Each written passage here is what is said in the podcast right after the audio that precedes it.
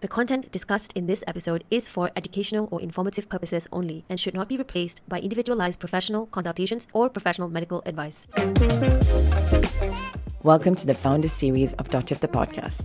This year I'm signing up for a triathlon happening in summer, and to prepare myself, in this Founder Series, I'm going to be having one on one conversations with experts in the field. And hopefully, it will keep myself accountable and nurture my community on a day to day. So, without further ado, hope you enjoy this episode. So last month before the triathlon, and I am terrified. I'm realizing how much of a burden or even money this challenge is actually costing me. From getting the right gear, this is far from being pro stuff, by the way, to actually getting myself to the event. You know, that said, I'm now getting myself prepared uh, for the last few weeks leading up to the triathlon. And I'm thinking nutrition, mindset, actual workouts. And I have the perfect guest to speak about this Today we have Kelsey. So Kelsey is a triathlete competing from sprint to middle distance triathlon. She is also a lecturer in sport nutrition physiology, which she pursued after completing her PhD. So welcome to Dot of the Podcast.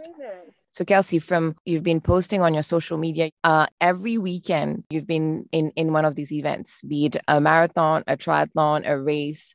How do you keep up with this very expensive hobby, in my opinion? Yeah, it's definite.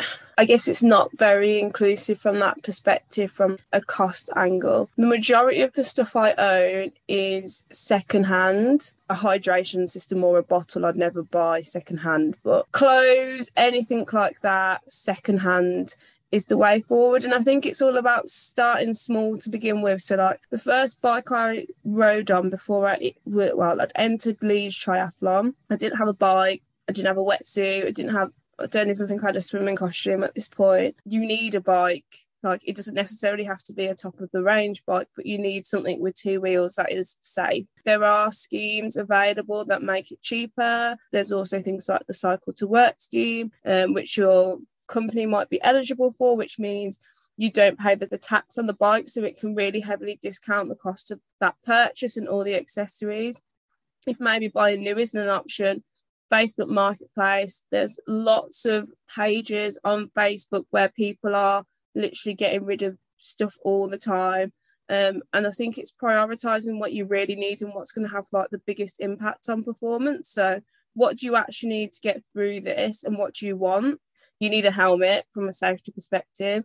That's probably something I would never buy secondhand. I'd always buy a brand new helmet just because if you drop a helmet, then it kind of deteriorates in terms of its effectiveness. And then in terms of, I guess, actually paying for races, the easiest way to keep costs down is to pick races that are local. You pick races that are local, you don't have to um, pay much in petrol, you don't need to worry about an overnight stay. It's when you start trying to maybe go abroad or go something that's a little bit further out it's going to take you more than a few hours you need to stay, um, it then starts to get a quite an expensive game if you've got friends that are in the sport already, consider driving up with them or sharing with them too. It also, I think it helps like with the experience and kind of race nerves if you're all in it together. Tie them in as a holiday. So although this isn't a typical family holiday, me and my um, family actually made a big weekend out of Southport, which I went to two weeks ago now. So making it effective, right? How can it fit in your day to day or in your plans? That- but definitely, if you don't have a car, which is like, for example, my case, I was just thinking I have to rent a car and it's not that far, but there's like a few kilometers that I need to take from the station to the actual event. Maybe my mistake here was to actually pick that race. For example, the London uh, triathlon has been booked booked out since few few weeks now, and so you could tell that conveniency is key but yeah, definitely. There's definitely like set races in set areas that would make it a lot easier depending on where you're based. Walk me through how does your last few days or weeks looks like kind of leading up to the triathlon? Yeah, it heavily depends on like I guess what distance it is. Sprint standard or middle or long if you do long. So sprint is 750 swim, 20k bike, 5k run. So that's typically like the shortest triathlon you'll get, apart from things like your Go Tri series, which is not always, but typically aims more at like first timers or beginners that just want to really dip their toe in the water. You then have um, standard or Olympic distance, um, which is 1500 meter swim, 40k bike, 10k run. So it's double that of a sprint distance. You then have middle distance, which is 1900 meter swim. So only 400 meters more than your standard. But the bike and the run, well, the bike particularly becomes substantially longer. So you're talking a 90 kilometer bike and a half marathon. And then you've obviously got a full Ironman, which is then double that. But I've never done a full Ironman. Mm-hmm. Um, so yeah, the prep is kind of different for each one. So and maybe let's focus on the standard one.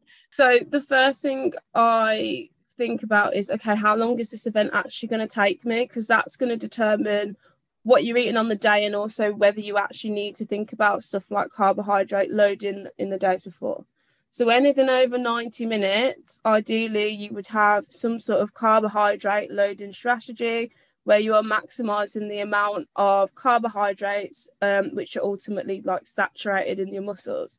Therefore, when it comes to race day, you've got uh, energy basically like topping up your um, petrol in your car. You've got a fuel, your full engine ready to go, where your body can draw on these carbohydrates to create energy during the day obviously the bigger the store the potential for more energy and better performance so with a standard distance that will take most people well it takes everyone i'm pretty sure even the pros more than an hour and a half to do.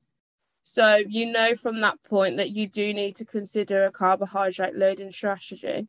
There's a few ways that you can do this. Um, but I'll probably speak about the most popular way, which is a one day kind of loading protocol the day before. The the amount you have to eat is a lot. So let's say for somebody that weighs 60 kg, you're looking at around 600 to 720 grams of carbs. So it's around 10 to 12 grams per kilogram of however much that person weighs. You don't necessarily just have to do this through food. You can throw carbohydrate drinks, like carbohydrate powders, into water, and that obviously helps with hydration too you obviously get the benefit there of actually you're also making sure you're in a well hydrated state as well. Mm. Um, so that is the day before. You've also got to factor in logistically what you actually need to do the day before. So what what event is it that you're doing? Which race is it? It's the one in Windsor. Okay. You do then also need to consider how you're going to carry some of this food that you also need to eat, and you need to. I set timers on my phone, like every hour to make sure that I'm eating something, whether it I'm having like some jelly or whether it's lunchtime and I'm going to have like some Coco Pops. Um, so the majority of my carbohydrate loading strategy is made up of oats, probably for breakfast, bagels, Coco Pops, Jaffa cakes. There's definitely some sweets in there because I love sweets. um, and then my dinner is typically like a spag bowl with like garlic bread, some pasta, kind of base dish. Um, and it's something that it requires a bit of practice. You have to get used to that feeling of like being a little bit full for the day. But yeah. it definitely pays dividends the next day if you've fueled yourself the day before and loaded yourself with the carbohydrates you need for performance, because that's ultimately where you're predominantly wanting to get the majority of your energy from. Uh, intensity that is depicted from a standard distance race. Can I ask, how do you manage digestion here at this point? Because, like, say you're eating all this food, and the following day, do you need to feel somewhat a certain sense of lightness?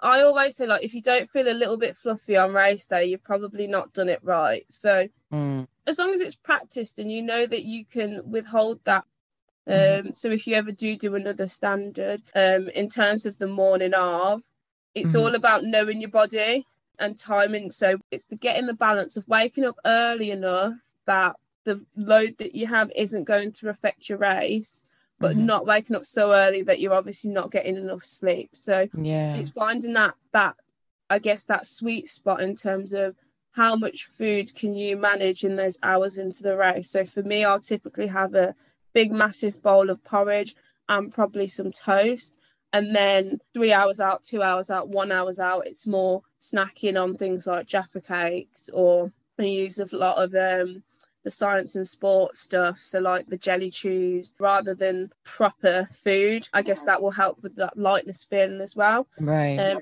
some people like to put stuff in their drinks. At that stage, I'm probably my stomach doesn't like it too much. So, I do try and get the majority of my stuff in through food. And then before I start the race, I'll probably have some form of gel before I go because obviously you're going the duration of the swim with no fuel. Right. And so as you arrive so on the ra- the actual race, uh, do you have breaks during the event where you can drink water, refuel in in certain way? Yeah, so I guess you don't have breaks, but you fuel on the go. So having a bottle on your bike. So for me, the easiest way to do this is I set like I don't know if you have like a watch or a Garmin computer, you can set alerts on it to go off mm-hmm. every 10 or 15 minutes. So one of the things I do whilst I'm racing is I'll look at the time, I'll look at my heart rate if I've got heart rate strap on. I'll look at the watts depending on what bike I'm using because I'm lucky that I have one bike that will tell me like how hard I'm pushing. Mm-hmm. And I'll also look at the time and look at okay, when do I need to fuel next? When do I need to hydrate next? But the Garmin also has like an alert that you can set to go off every 15 minutes, and that's basically my alert. Have I drank yet? No. Okay, now I, I need to drink. Um, so on the go, and then same with the food as well. And then on the run there'll be fuel stations and um, water. So there'll be probably some sort of brand there. It might be High5. It could be Science in Sport. Might be something like Maurten. A good idea to find out what that nutrition will be on the day and mm-hmm. practice that you practice using that in training as well. Right. Um, and yeah it's just a case of grab and go whilst yeah. you're running or cycling. You can stop if you want to, but if you are, I guess, a bit more time driven, like I guess me, then I don't want to stop to fuel. I want to be fueling as I'm still working. Right. I think my target is to just complete it. yeah. So then maybe having stuff in transition would probably be a good thing for you to get out the swim, get into transition whilst you're getting yourself ready to the bike have something to eat, have something to drink, get on your bike, start. You'll still need a little bit during the bike, but then you don't have to worry so much about yeah. trying to fuel while cycling because I know sometimes that's not the easiest when you're first starting out. Something right. I still struggle with, to be honest, but mm-hmm. practice. yeah. And so, um, in terms of like gear, what you're wearing, do you have to change? Do you change from like water to to cycling, or do you keep the same gear? I'll stay in the same. It depends. So is the swim next week open water or a pool a pool based triathlon? It's open water. So yeah, you'll put your tri suit under your wetsuit and then you strip your wetsuit off either in transition or whilst running into transition, whatever's easiest. Um, and then you have your tri suit already underneath, kind of ready to go. So you don't need to right. worry about changing. The one thing I'd recommend is either baby oil, but don't get it on your hands, around your kind of wrists and your ankles, and that will help get the wetsuit off really easily. Mm, okay. Like I say, though, don't put it on your hands. Use a plastic bag to apply it because I've never actually done it myself, but the baby oil on your hands will change how your hand enters the water and it can effectively oh. alter your stroke during swimming. So oh, if you're okay. going to use baby oil, apply it with a plastic bag and make sure you don't get it on your hands, or I get my family to put it on for me. So if you've got okay, anyone, so there. you actually have support during the transition. Uh, not during that. So this is before the race. All before right. you start, put some baby oil on before you put your wetsuit on. Um, but no, I don't think there's any races unless you, I guess, got a medical condition that will allow support during the race yeah. itself. And mindset. How do you how do you prepare yourself to this because there's the nerves that like right now i'm feeling anxiety I, i'm just wondering like how do you manage the mindset around this i try not to see and this is probably this is the wrong approach most people would say but this is the approach that works for me mm-hmm. i try not to view it as triathlon i right. try to view it as a swim then a bike yeah. then a run partially mm. because my mindset is I have a fear of going too hard and then blowing up and not being able to complete at the end. But I have kind of learned, particularly over the last six months or so, that you are a lot more capable of what you think you are. And typically, the thing that's limiting you most is your mind. So I treat it as I'm going to go out and do a really hard swim. I'm going to get off the swim and I'm going to do a really hard bike and not worry about the run. And then I'll focus on the run at the end. So I try and treat it as the swim. You know, you've done that distance probably now in the pool or close to that distance. So let the race carry you for the rest. The bike, you've probably at least done at least half to 75% on a bike ride at some point by now. So you know you've got the fitness to do that bike. And the same for the run. Like you've done all three of those elements. You're just putting them together now and just right. think, okay, let's get through the swim.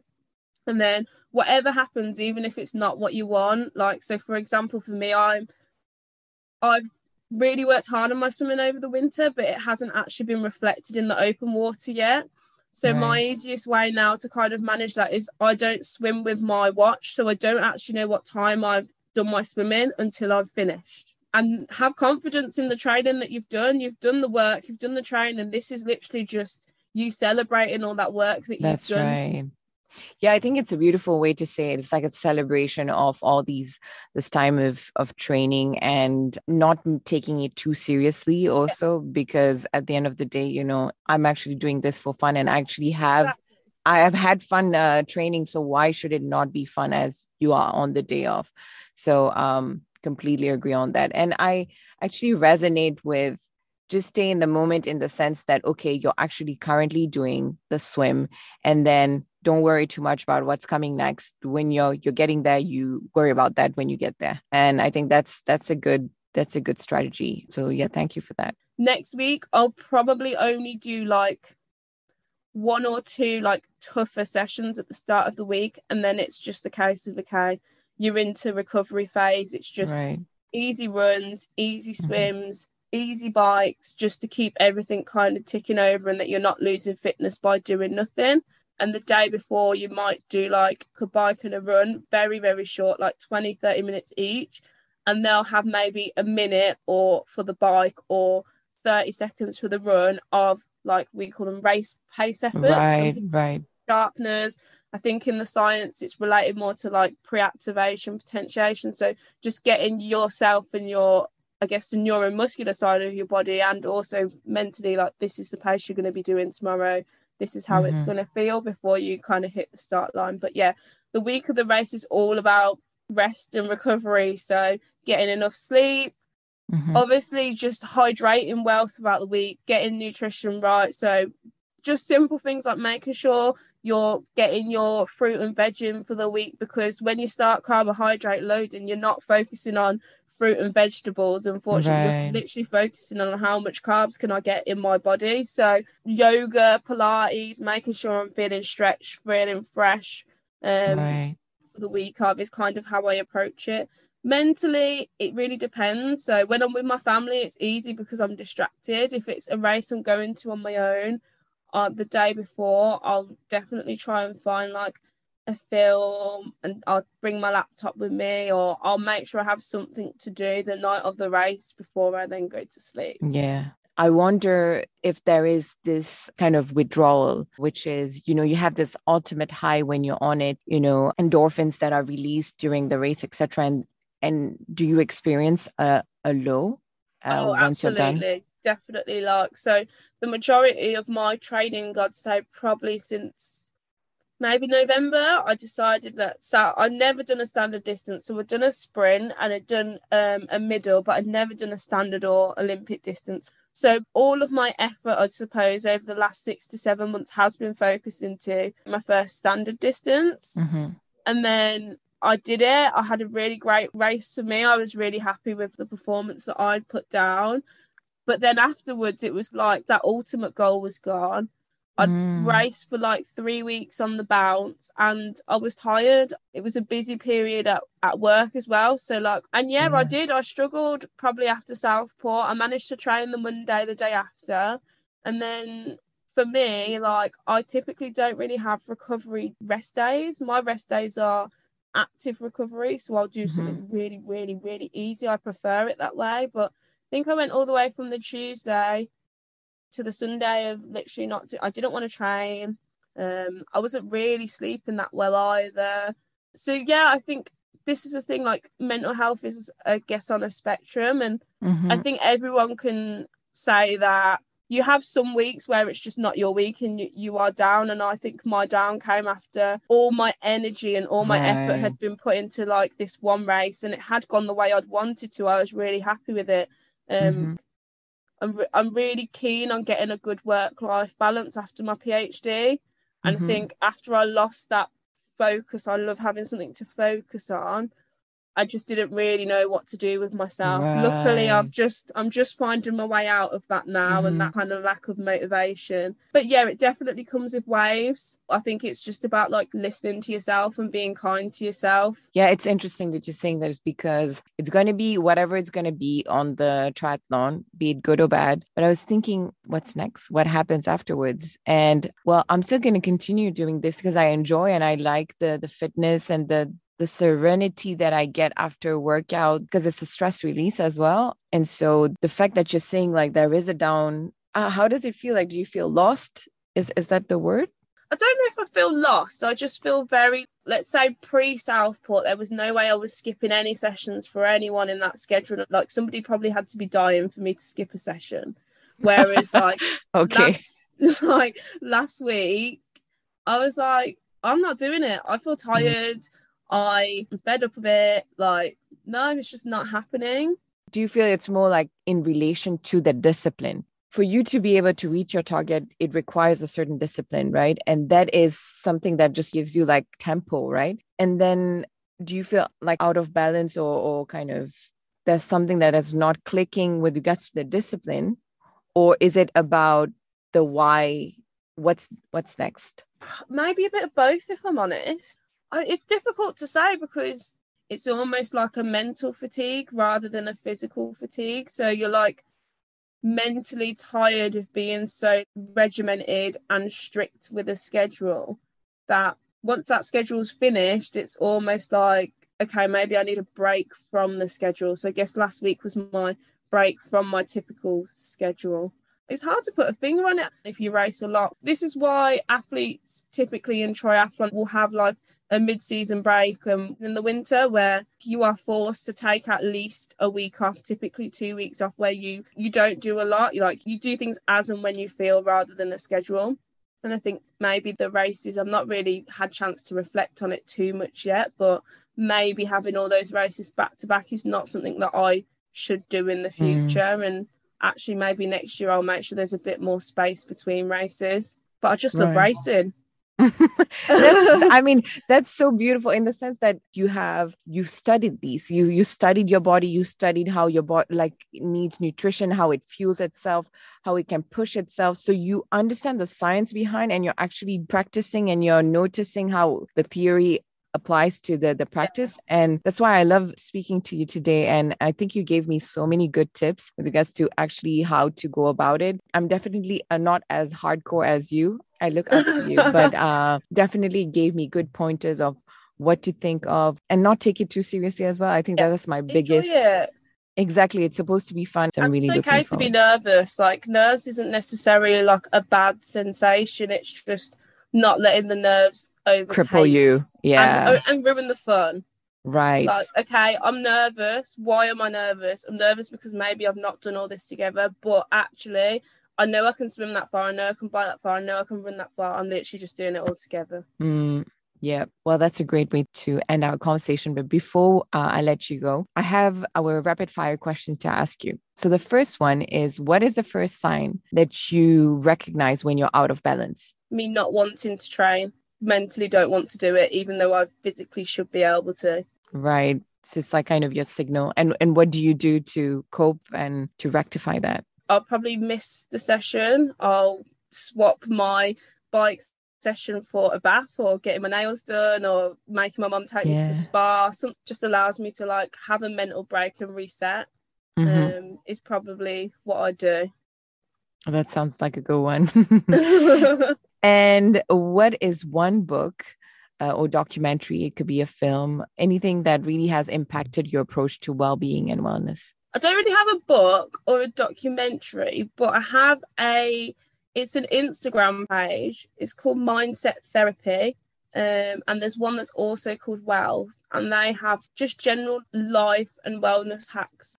Um, and I will sometimes, when I'm having maybe a bit of a confidence crisis or I'm finding myself going through the spiral of like comparing myself to others, I will literally go on there and flick on there. Mindset right. therapy is a great one. Thank you so much. Yeah. Thank you so much for for taking the time to speak to me, especially in the few weeks leading up to the triathlon. really helped me ease those nerves. Thank you, uh, Kelsey, for being uh, on Doctive. You'll have a great time. If you enjoyed this episode, go ahead and select that follow or subscribe button. For now, stay safe and we'll see you next week.